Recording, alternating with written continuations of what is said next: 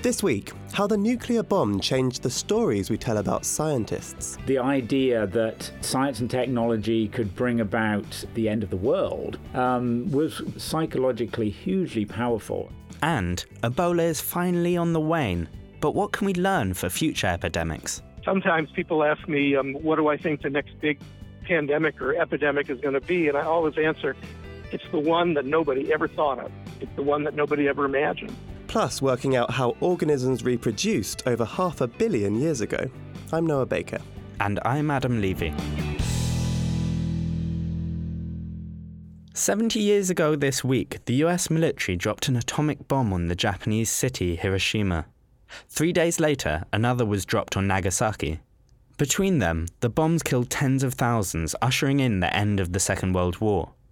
These atomic bombs were the product of the Manhattan Project, a huge research and development program which brought together many of the great scientists of the day.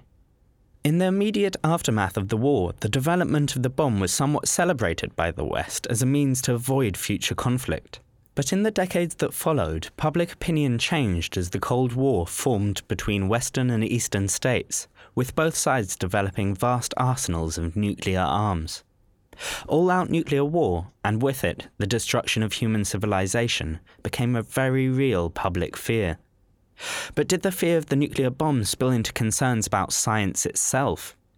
And if so, how did this change the stories we told about scientists in the 20th century? Science journalist Phil Ball has written on this topic. The idea that science and technology could bring about the, the, you know the end of the world um, was quite new and was psychologically hugely powerful, and I think that was clear from a lot of the films and books and discussions around scientists at that time. Stories of scientists creating destructive forces predate the Second World War. In Mary Shelley's 1818 novel, Dr. Frankenstein creates a literal monster. But the nature of the threat was different back then up until the 20th century, this idea of the scientist as a potential threat is is very much couched in terms of the, the the lone scientist making a discovery and doing something terrible with it. So you know that's certainly what happens in Frankenstein. It's also what happens in Jekyll and Hyde. It's what happens in H.G. Wells' The Invisible Man. These are all loners working in an attic somewhere and making some terrible discovery. Whereas in the 20th century, these suspicions of science became much more about science as an institution. People became aware that, that science was now in some ways very closely connected to the military. It was then that you started to see some kind of perception that there was this thing called the um, the, the military industrial complex that military and industry were going hand in hand to create catastrophic, potentially catastrophic weapons. In the post nuclear bomb age, the stories we told about scientists took on a new shape. Cinema may offer a good place to investigate these changes.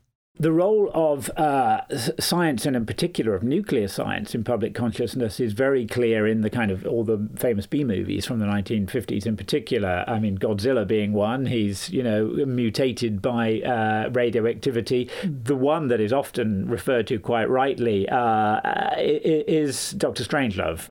In the film by Stanley Kubrick, Dr. Strangelove is the unhinged nuclear science advisor to the President of the United States, a darkly comedic parody of the government scientists of the day.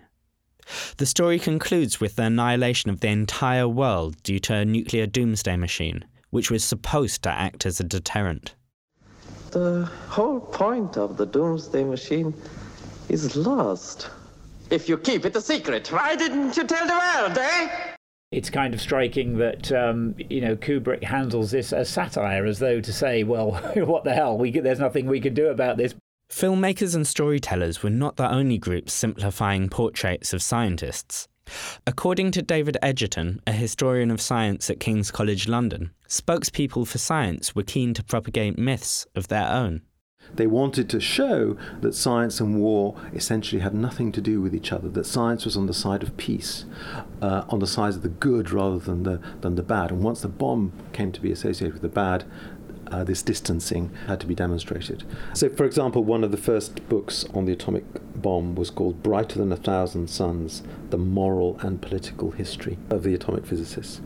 So, yes, very particular stories were told in what was seen as a, as a defense of uh, scientists against the charge of being responsible for these horrors of the modern, of the modern world. David doesn't think science was as distrusted as it may appear in the wake of the atomic bomb. Well, there was certainly a fear of, of what science was, was capable of. That's, that's very different from a notion of, of distrust or mistrust of, of, uh, of, of, science. Of course, uh, people recognized that, that the bomb could destroy uh, the world. Um, and of course, they were, they were worried about that. Now, I know scientists have a tendency, or at least certain misguided spokesmen for and women for science. Tendency to say that science is distrusted, and that is a major problem. I don't think science is, is distrusted. Scientists tend to be more trusted than, uh, say, journalists or, or politicians. Age, it seems, impacts people's relationship with the atomic bomb. For younger generations that didn't live through the Cold War, the threat of nuclear weapons may feel abstract. But for people like Phil Ball, who grew up in the 1960s, the atomic bomb still conjures up strong fears. My suspicion is that anyone who is at least as old as me has that idea, that fear, really, deeply in their consciousness. Um, so it is something that I think about is actually something that I even dream about. Um, and, you know, those images that we saw in the films of the 1960s and the 1970s of mushroom clouds are, are still very, very strong. And it actually concerns me slightly that this is something that has gone off the boil because, you know, I think it is still uh, a danger, a threat that we need to think about very carefully. That was Phil Ball, and before him, David Edgerton. Head over to nature.com forward slash news for a piece out last week on the Second World War the war that would become known as the Physicists' War. Coming up, more unsettling discussion as we look back at the Ebola epidemic. But first, it's time for the research highlights with Geoff Marsh. A new species of carnivorous plant has been discovered from an amateur naturalist's Facebook photos. The social network snaps were shared with biologist Paulo Minatel Gonella from the University of Sao Paulo, who quickly realised the significance of this plant kingdom status update. He and his colleagues went to find the insect munching sundew plant, now technically known as Drosera magnifica, which is confined to a single habitat on a mountain in southeastern Brazil. Sadly, although this plant's got a lot of likes amongst botanists, its close relatives are considered critically endangered because coffee and eucalyptus plantations threaten their habitat. You can read that article in full in Phytotaxa. The risk of colon cancer from red meat may be boosted by gut microbes. A pigment found in red meat called heme has been linked with this killer disease as it damages cells lining the gut, causing them to proliferate out of control. To assess the role of the gut microbes, researchers at the University Medical Centre Utrecht fed mice a diet containing heme, whilst giving some a side dish of antibiotics. The mice given antibiotics showed no increase in gut damage or cell proliferation. Heme increased the levels of certain bacteria which break down the gut mucus lining, exposing the gut cells to the damaging heme. The researchers suggest that monitoring mucus degradation in the gut could serve as a useful biomarker for colon cancer risk. For the full story, visit PNAS. Kerri's not here this week, but before she left, she took a look at the Ebola epidemic, asking what it will take to end it and whether future outbreaks can ever be predicted or planned for. The worst is over. Ebola is finally on the wane in West Africa. Thousands have died during the outbreak, mostly in three countries Guinea, Sierra Leone, and Liberia. But right now, except for a little uptick in Liberia last week, the number of cases is dropping off. David Morens is an epidemiologist with the National Institute of Allergy and Infectious Disease in the States, and he's a medical doctor. He was in Guinea treating patients when I spoke to him this week. Overall, um, there are far fewer cases, and it's not clear the epidemic will go away, but it's certainly been puttering along at a lower level recent weeks, and it feels that way in country. Some of the alarm that was raised when you know everybody knew friends and family who were dying That's not happening now. The cases are fewer and far between, and most places are seem to be free of Ebola at the moment. It would be easy to think that this is the outbreak coming to an end. But that would be a dangerous mistake. In this clip, UN Secretary General Ban Ki moon is speaking at the International Ebola Recovery Conference in New York earlier this month. We have to uh, go until the end, until we see the last uh, patient cured and there will be no further uh, cases. But the political response to the epidemic has not always been this rigorous.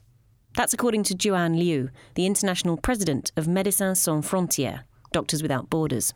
From, I would say, March 2014 until basically the end of July, there were very, very few actors that were uh, responding to the Ebola epidemic in West Africa. It's only when uh, when there were the first cases of uh, international aid workers were infected and repatriated in the States that finally the world woke up.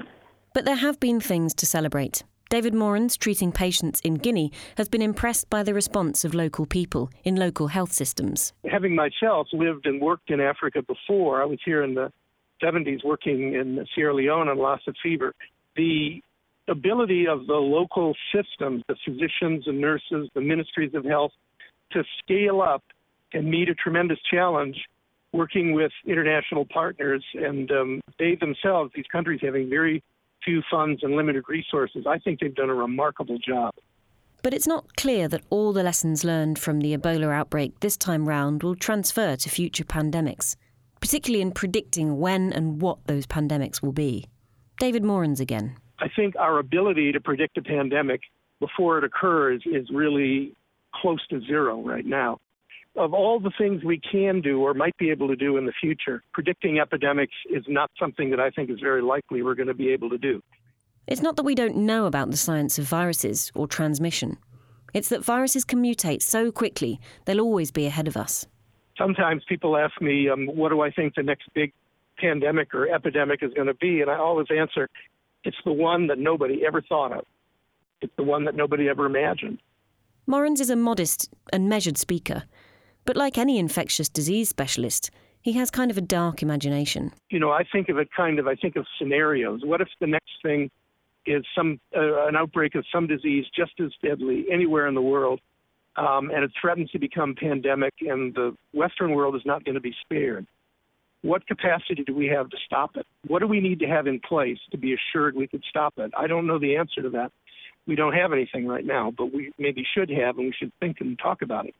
Perhaps imagining an outbreak striking the Western world could help us prepare for future outbreaks, wherever they are.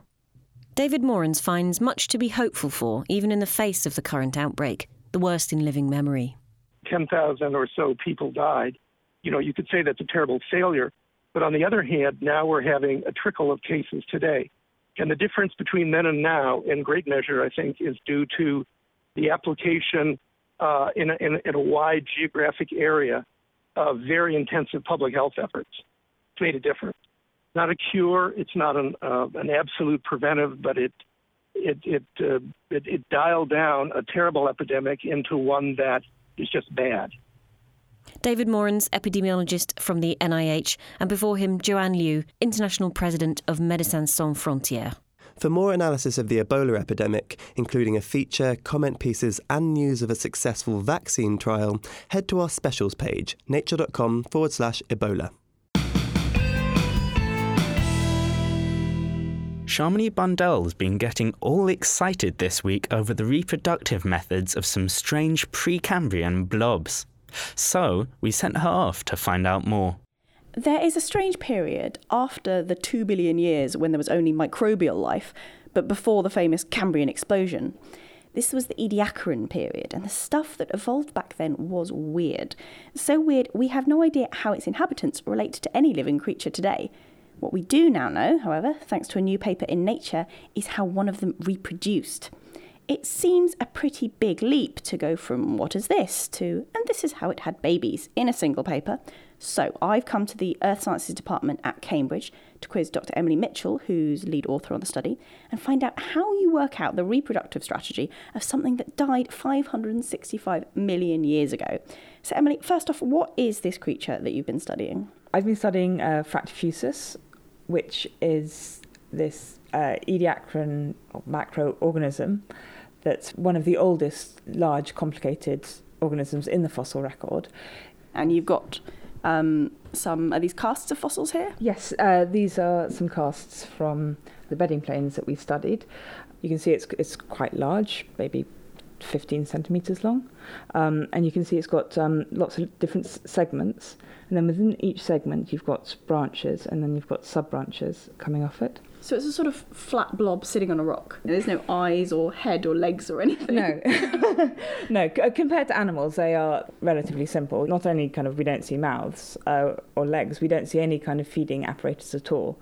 So it's thought that instead uh, instead of kind of actively feeding, they absorb nutrients from the water column directly through the membrane. So it's quite a strange creature. I can imagine it sort of sitting on a, on a rock at the bottom of the sea. And I, and I imagine that uh, in the sea today there are sessile creatures Mm. that, that work in different ways. Is there anything at all like this?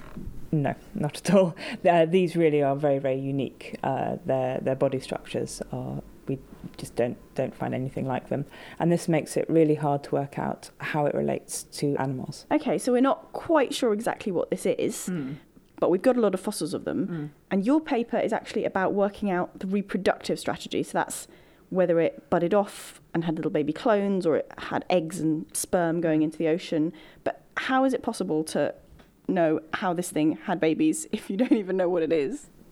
So Fractofusus and all its its entire community was preserved under volcanic ash flow, rather like Pompeii. So everything in the ecosystem was preserved where it lived. So what we did is we, we went out there and we actually mapped out the positions of all the all the Fractofusus on the bedding planes, so we could work out what they were up to. The patterns we find, which is quite hard to see if you're just looking at the, the data, is that the largest specimens are randomly distributed, but around them you have clusters of medium sized Fractofusus, and around the medium ones you then have lots of smaller ones distributed. So if you look at the smaller ones, you, they actually form clusters of clusters. So the important question then is how do they have babies? Because in modern creatures, there's a whole load of different ways you could go about that, right? Yes, uh, with uh, un- with underwater uh, marine organisms, there are three different ways you can produce babies. You can uh, mix eggs and sperm together and make seeds, which then get ejected into the water column and s- settle elsewhere. You can produce fragments or buds. Uh, or you can reproduce um, asexually using uh, stolon or runners like strawberry plants. Okay, so you thought it's got to be one of these three Yes. main things. Yes. How can you tell? So, if you have waterborne propagules that settle out of a current onto a substrate, the current will drag the clusters that get produced into a long, thin line. You, you won't see nice round clusters. Furthermore, the clusters that you find will be relatively large. Fractofusus clusters are very small, they're only four or five centimetres. So what we thought is that these, these baby Fractofusus must have been tethered to their parents in some way. So because all the little ones are clustered around the big ones, Yes. and they're not so far away, and they haven't been sort of swept along in a line by a current. Yes. Just from that pattern, you've sort of figured out that they must be using this sort of runner-based mechanism. Yes, um, on the bedding plane, that's how the clusters form. What is quite interesting is that when you break down the Fractofusus into different size classes, you see that the medium, the medium-sized ones and the small ones, which form clusters and clusters of clusters, reproduce in this way. But actually, the largest ones didn't get to the bedding plane in this way. You see a very stereotypical kind of waterborne propagule stage where you've got um, they're, they're randomly distributed on the on the bedding surface, um, but this distribution is is current swept. You still have directionality to it. So what we think happened is that you had a few colonizers in the water column that landed, and then once they landed and established themselves, they then reproduced very quickly and rapidly via these runners or stolon, producing the medium and the small ones that you see. So we still don't know what what they are, but we know how they live now. Yes, we, we know a lot more about how they lived and we can understand a lot more about, yes, the ecosystems they're part of, but unfortunately what they were is still still needs to be found. That was Dr. Emily Mitchell of the Department of Earth Sciences at Cambridge University chatting to Shamini Bundell. To read the paper, go to nature.com forward slash nature. Time now for our news chat, and Matt Crenson joins us on the line from Washington, D.C. Hi, Matt. Hi there. So, an ambitious project which is using physics in the fight against cancer has just given out a second round of funding. What was the original aim of this project? It's uh, well, it's an interesting uh, idea. It's a project of the U.S. National Cancer Institute um, that started around 2009, and it uh, the idea was to give physicists a crack at cancer this sort of all goes back to 1971 when the so called war on cancer was declared um, and the U.S. government uh, started spending a lot of money on cancer research. Um, a lot of progress has been made. There's a lot of cancers are much more survivable than they were 40 years ago. But the sort of fundamental understanding of the disease that they were hoping to get has not emerged. Um, it's turned out to be a very complex problem. So, the hope with starting the project at the National Cancer Institute on Physical Oncology was that maybe physicists could learn something that would point in that direction. And 2009, it's already been a fair few years. What's been achieved so far? Well, that's the that's the question, I think. So the idea back in 2009 was to really look at the fundamental causes of cancer. Um, but obviously, basic research is very hard, and fundamental insights are few and far between. So, funding was first given out in t- 2012. Um, so, it's only been a few years. And not surprisingly, nothing really dramatic has come out of it. So, the physicists who helped set up the program um, are complaining that the, the, focus is already shifting away from their fundamental search for, um, for insights into causes of cancer itself towards more clinical applications like the, the rest of cancer research. So, why is funding being shifted from looking at these really fundamental questions to kind of more standard questions around cancer? Well, it, it really depends on, on whom you ask. Uh, if you ask the managers of the program, they'll say that it isn't being shifted away from these deeper questions. Some observers say, though, that it's a lot easier to justify funding more practical research that can be uh, applied clinically pretty quickly. What hope is there now for these more ambitious projects which are no longer funded under the scheme? Well, I think it's actually pretty good because um, this seems to have unleashed this program that started about five or six years ago, seems to have unleashed a wave of uh, interdisciplinarity in cancer research. And physicists have a lot more opportunities to get involved, and physical scientists in general. Most notably, maybe the Crick Institute in London, that's going to open later this year, is going to have a lot of opportunities for physicists to do research. And there's funding from other sources as well. So, sticking with physicists but shifting topics slightly, other researchers have created a new cousin for graphene, haven't they? So, since the discovery of graphene uh, a few years back, uh, physicists have been very excited about these types of materials. Um, graphene is a two dimensional sheet of carbon. And it's been known theoretically that you can um, make these kinds of materials out of a number of different elements. So they've set about trying to make them. We've had uh, silicene and phosphorene and other uh, cousins of graphene. But what happened was two years ago, uh, someone from Stanford University predicted that stanene, which is made of tin, would have really interesting electrical conductance properties. Um, basically, it would be able to conduct electricity without producing waste heat at room temperature, which would make it very attractive for use in computers. The latest news is that they've actually produced this material, uh, stanene, um, they weren't able to demonstrate that it has this unusual property. Two years seems really quite quick to go from predicting a material might exist with these exciting properties to actually having it in a lab. Well, I think the whole field is moving forward very rapidly, uh, just because there's so much excitement about this, and no one, you know, you know, before graphene, uh, I think it was theoretically predicted that you couldn't produce these sort of two-dimensional crystals, essentially crystal structures, but it, it's now been shown over and over again that you can. It seems very exciting the possibility of having this material that could conduct electricity without heat, but they haven't been able to show that aspect of the material yet. That's right. It's theoretically predicted, although there are some there are some people who doubt that they've actually produced it, but it, it provides evidence that they actually produced this two-dimensional lattice of tin. Um, but the they weren't able to actually hook it up and show that it can uh, conduct electricity in the way that it's theoretically predicted to. So that's uh, that's waiting for for future experiments. Does it look feasible that future experiments will firstly be able to absolutely confirm this is stanene and secondly show that it does have this remarkable property? It really remains to be seen. Um, it's uh, it's it's waiting for the experiments to be done, uh, but they certainly will be, and uh, we'll probably have that answer, the answer to that question, in a few more years. Great, thanks a lot for speaking with us, Matt. That's all we've got time for this week. Next time, we'll have a slightly shorter podcast for you, but fear not, we'll make it a good one. And for those that are interested, you can listen to this year's podcast from Nature celebrating the Eppendorf Young Investigator Award, which each year celebrates a young biomedical researcher. I'm Noah Baker. And I'm Adam Levy.